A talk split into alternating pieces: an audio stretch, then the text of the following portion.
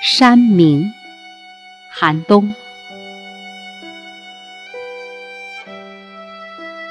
小时候，他问父亲：“山那边是什么？”父亲说：“是山。”那边的那边呢？山，还是山。他不作声了，看着远处。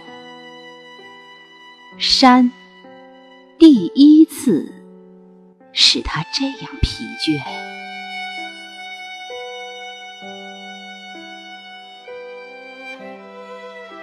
他想，这辈子是走不出这里的群山了。海是有的，但十分遥远。他只能活几十年。所以，没有等他走到那里，就已死在半路上了，死在山中。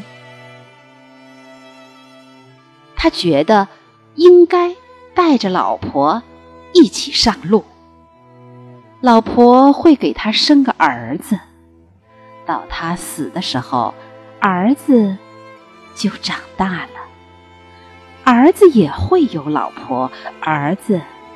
也会有儿子，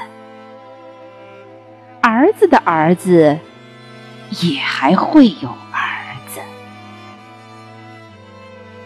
他不再想了，儿子也使他很疲倦。